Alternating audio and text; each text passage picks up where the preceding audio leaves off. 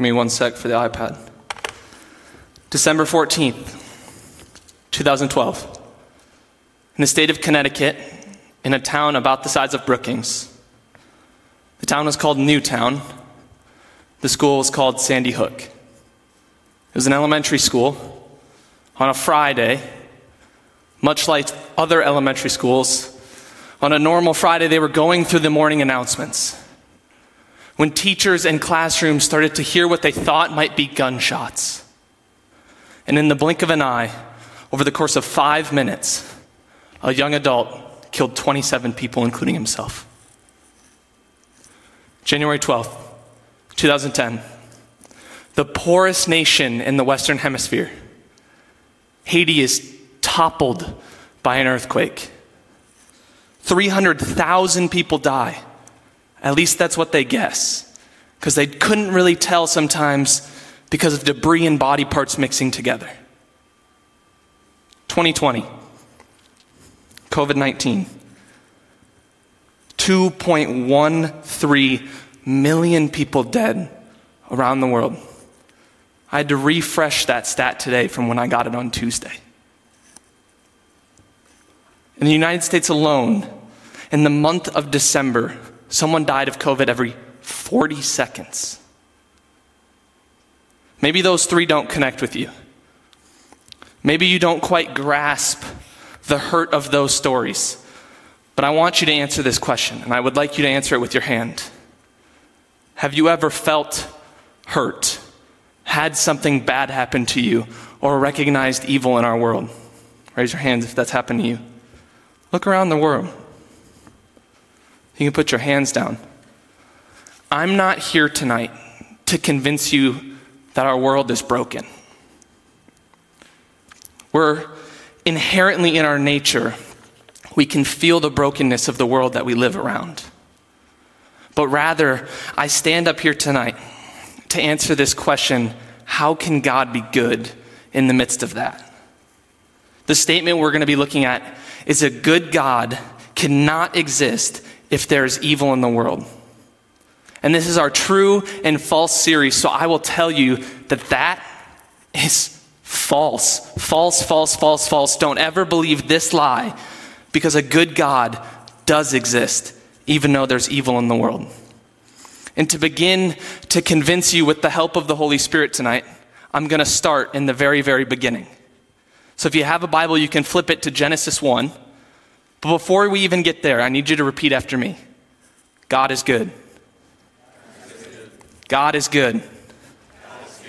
God is good. Genesis 1, verse 26. Then God said, let, make, let us make mankind in our image, in our likeness, so that they may rule over the fish in the sea, and the birds in the sky, over the livestock and all the wild animals, over all the creatures that move along the ground. So God created mankind in his own image. In the image of God, he created them, male and female, he created them. God blessed them and said to them, Be fruitful and increase in number, fill the earth and subdue it. Rule over the fish in the sea and the birds in the sky and every other living creature that moves on the ground. Verse 31. God saw that he had made, and it was very good. There was evening, there was morning, the sixth day. And I take you to Genesis 1, similar to Ben took you to Genesis 1 last week, because this is our creation story. If you believe the Bible is the Word of God, then this is your creation story in whatever form you want to take it. But in the midst of a story like this, it's unfolding how God spoke into creation everything that we know. And as I look at that day after day, verse after verse, I see that it was very good. And the creation is a good creation. But it's a good creation because it comes from a good God. And this is why I know that to be true. God didn't create out of necessity. He didn't need us. He doesn't need us to be complete. He doesn't need us to fill a void in his existence. God creates out of a self giving, overflowing abundance of unconditional love. That is our good God. That is who created us. That is what we read here in Genesis. And he creates this perfect Eden, the very goodness of Eden. And when he does that and he creates the garden, he makes something that is full of abundance. Something that has no shame, no evil exists. Words simply fall short to describe to you the perfection that was the Garden of Eden. The only thing I could almost kind of come close to this week was this idea of blissfully perfect. God created in blissful perfection everything they needed. They lacked nothing. And they lived like that for two chapters. So if you're still with me in the Bible, turn to Genesis 3. And when you turn to that, you're going to start to see the bad of Eden. Because the title over your first couple of verses will probably say the fall or something close to it, and I'll read it to you. And it says, Now the serpent was more crafty than any of the wild animals the Lord God had made. He said to the woman, Did God really say, You must not eat from any tree in the garden? The woman said to the serpent, We may eat from fruit from the trees in the garden, but God did say, You may not eat fruit from the tree that is in the middle of the garden. You must not touch it, or you will die. You will certainly not die, the serpent said to the woman, for God knows that when you eat it, your eyes will be opened and you will be like God, knowing good and evil. When the woman saw that the fruit of the tree was good for food and pleasing to the eye and also desirable for gaining wisdom, she took some and ate it. She also gave some to her husband who was with her, and he ate it. Then the eyes of both of them were opened, and they realized they were naked. So they sewed fig leaves together and made coverings for themselves. Do you see what happened there? I bet most of us in the room could probably grasp on the surface level, surface level what just happened right there. We saw the fall of all mankind. Adam and Eve eat the fruit because they're deceived, and when they eat this fruit, they've entered into sin, and instantly shame jumps into the picture. But if we look deeper, do you really see what's going on here? Do you see what the serpent says? Did, did God really say? For, for, for God knows. Do you, do you see what's the picture between there? There's a jugular that the serpent is going for in their faith and their relationship between the human creation and the creator God. It's the goodness of God. He's trying to paint him as a liar. He's trying to paint him as someone that's withholding from them something that is good. And that's not at all God, but that's the linchpin he tries to pull in order for it all to come cr- crashing apart. And, and it works. Satan is attacking the goodness of God, and by doing that, he broke the beautiful, holy, incredible creation of God. And when I read that, it's not just a story, that's our history. You and I are connected to this story, especially if you believe in Christianity and the legitimacy of the Bible. And in that moment, the reason we're so connected is because that entered original sin.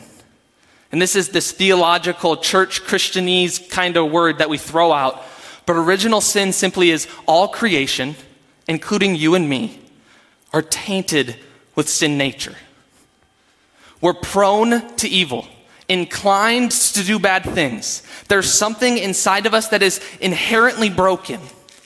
And to prove it to you, flip one more chapter. Genesis 4 is this story of two brothers. You've got Cain, the eldest brother, and Abel, his younger brother, both the sons of Adam and Eve. And in their relationship, there becomes this moment where there's a strife that happens. A conflict because one offered a sacrifice and the other offered a sacrifice, and God liked Abel's, but not Cain's. And Cain is upset, to say the least. And out of that anger, he murders his brother, his younger brother, in cold blood for not doing anything to him, but rather what God had, he felt done to him. He murders his brother. So I ask you this question Who modeled murder for Cain? What TV show did he watch where he saw that that was a possibility? What video game did he play? Did Adam and Eve sit him down and tell him how this could play out? How this was a possibility he could murder his own brother? No. There was something broken inside of Cain that led him to a place in his anger and in his bitterness where something of this disgusting nature could occur. And something is broken inside of all of us. It's original sin. And I brought a picture, and if you guys can see that, maybe you can't, but it's a picture in crayon that my littlest brother drew for me. My brother is now going to be 12 in February. He's watching online, so happy early birthday. I love you, Ian. And seven years ago, he drew me this picture. He was five, pretty good for a five year old. And as he drew it, do you want, you want to know why he drew it? Well, he just felt this void in him and he needed someone to worship him.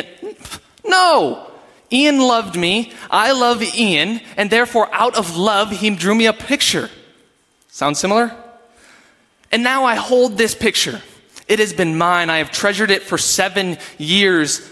And as I've treasured this picture, I've realized his love for me and that I have a responsibility to take care of this.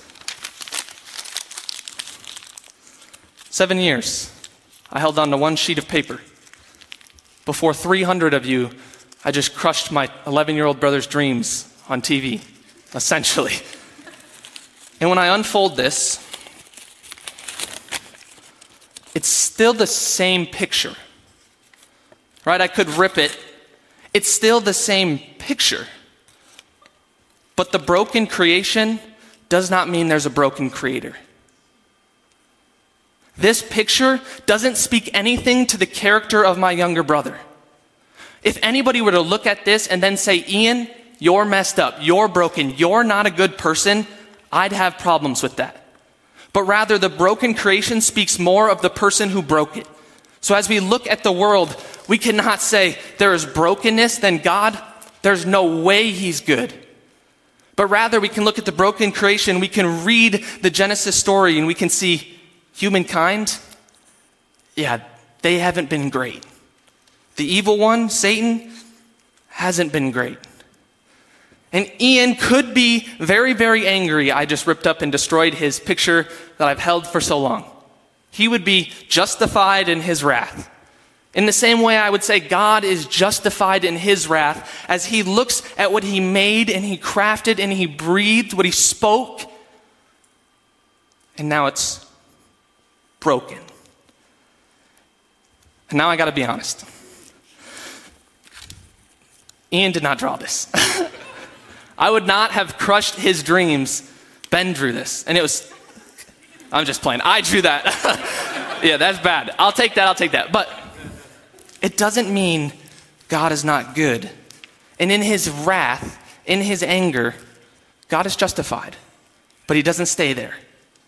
He continues to try to give us another way to fix what we broke. Which brings me to the second part, which is the law. Sorry. the law is this 613 rule book that Moses was given to guide the Israelite nation. So it's this group of people who are supposed to live these 613, not 10. We know the 10. You've heard of the 10. 613, they're supposed to live it perfectly. And if they do, if lived perfectly, the law does provide another route to redemption. It does. From birth to death, perfectly lived without any error, 613 laws can fix what we broke. But we can't get it right. You and I, we can't get it right because Adam's curse is ours. The original sin I was talking about, it's in us. Sin nature, it hurts us. Romans 3:23 Paul's saying for all have sinned and fall short of the glory of God. Sometimes people say, "But I don't get it. Why should Adam's mistake, why should what Eve did affect me today?" But if you read the scriptures, if you look at your life, if you sit down over coffee with me, I'll show you where you done messed up. There's things we've, we've broken. And the law, it's supposed to kind of act like this mirror. We'd look in it and maybe we'd see what we'd like, but I, I think I do pretty good. And you look at, at the mirror and it's supposed to be what the law symbolizes. When you see it, you look back at yourself and you see you're created in the image of God. Humanity is restored to what it's supposed to be. But Didn't practice this. We break it. Oh. I brought a broom. And when we break it, we no longer look and see the perfect creation in Genesis, what we're supposed to be. When I look into the mirror, I don't see what God was supposed to have me be in Genesis and in Revelation. Rather, I see the cracks and I see the brokenness and I see the problems and I look at myself and I see how, how far I am for what God designed me to be. But God, in His mercy and in His love, gives us another way. Which brings me to the goodness of Jesus. Jesus, who is God in the flesh, who came down to live on earth, to live the perfect life we could not, who bore the cross we could not, who rose from the grave. Jesus is the fulfillment of the law. 613 laws, he lived them perfectly. Never missed a point. Forever, from his birth to his death, he perfectly lived it. He's the fulfillment of the law. Matthew 5 17. Do not think that I have come to abolish the law of the prophets. I have come not to abolish them, but to fulfill them, Jesus says. Beyond that, he's the perfect Adam. 1 Corinthians 15 21 through 22. For since death came through a man, the resurrection of the dead comes also through a man. For as in Adam all die, so in Christ all will be made alive. Adam couldn't do what he was designed to do. Jesus could. And what we could not do, Jesus can. And I could stop there. Church, we could get up, clap our hands, sing the last couple songs, and dart out the doors. But there's still brokenness. You and I still feel the ramifications of sin. We still feel things that hurt and pain us, that give us deep sadness. But that's not the end of the story the Spirit of God. The Holy Spirit has been poured out on his people. Acts 1 4 through 8. On one occasion, while Jesus was eating with them, he gave them this command Do not leave Jerusalem, but wait for the gift my Father has promised, which you have heard me speak about. For John baptized with water, but in a few days you will be baptized with the Holy Spirit. Then they gathered around him and they asked him, Lord, at this time are you going to restore the kingdom of Israel? Pause. That question really means, Lord, are you going to fix what's broken? Are you going to restore the nation of Israel to where it's supposed to be? Are you going to take away our pain? Are you going to take away our hurt? Are you going to bring it back to what it's supposed to be? Are you going to be the Messiah we want you to be?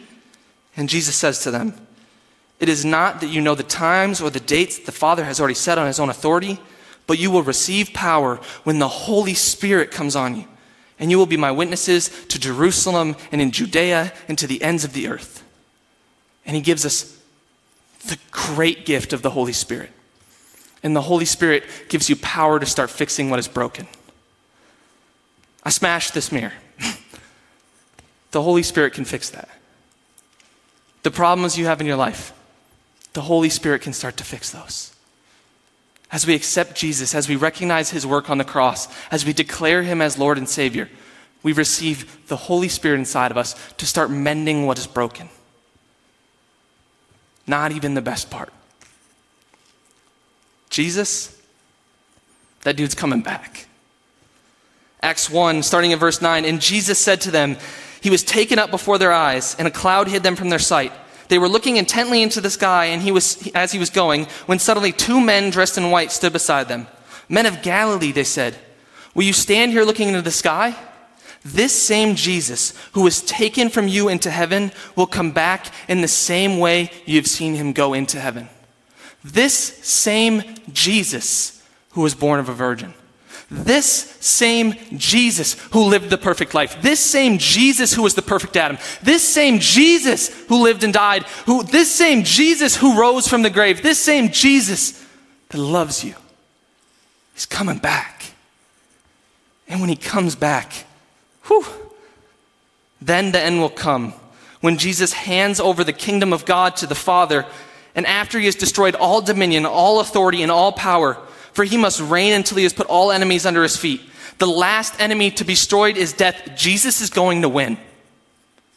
Don't you for a second sit in these seats and think because God hasn't finished evil doesn't mean God's not going to. There is a reality that this night started off pretty dang sad. As I read those couple of stories, maybe those are what triggered in you. Maybe it was something else. A different piece of brokenness, a different experience you've had. But tonight I can promise you, you can leave rejoicing in a God who wins, because our good God wins. You're meant to be restored to your perfect image, your perfect self in the image of God. No sadness, no weeping, no hurt, no pain, no suffering, no shame, no anxiety, no death, no depression. Forever at peace in the presence of your good, good God, fully alive. There's evil in this world. I don't have to convince you of that. But we serve a good God who's been fighting, who is fighting, and is going to finish the fight. Say it with me God is good. God is good. God is good. Pray with me. Father, I thank you tonight that in the midst of the chaos that is the world and the brokenness that is the creation we now exist in. You bring hope, you bring freedom, you bring healing, because that's the God you are. A good God created a good creation. And we repent and we say we are so sorry and we turn back to you from our wicked ways. From the times we have fallen into sin from the areas where we have struggled and we know we've broken your law. God, would you be greater than that? Spirit, would you be poured out on your people? So that then, in moments like this, and in every moment after, we can live as treasured children of God, living into our identity as the image of God, taking you to the ends of the earth to preach your good news that Jesus, you've already won. You defeated death. You rose from the grave. You sit at the right hand of the Father. But Jesus, you're going to win again. And we declare that tonight. We're going to sing that tonight. And, it, and God, if someone doesn't believe that tonight, I pray you'd be so good to them right now. That they would know Jesus, the Savior, the Messiah, the Son of God, loves them and cares for them enough to put them in a space to hear of his goodness. We thank you. We thank you for everything you've done and everything you will do. In Jesus' name, amen.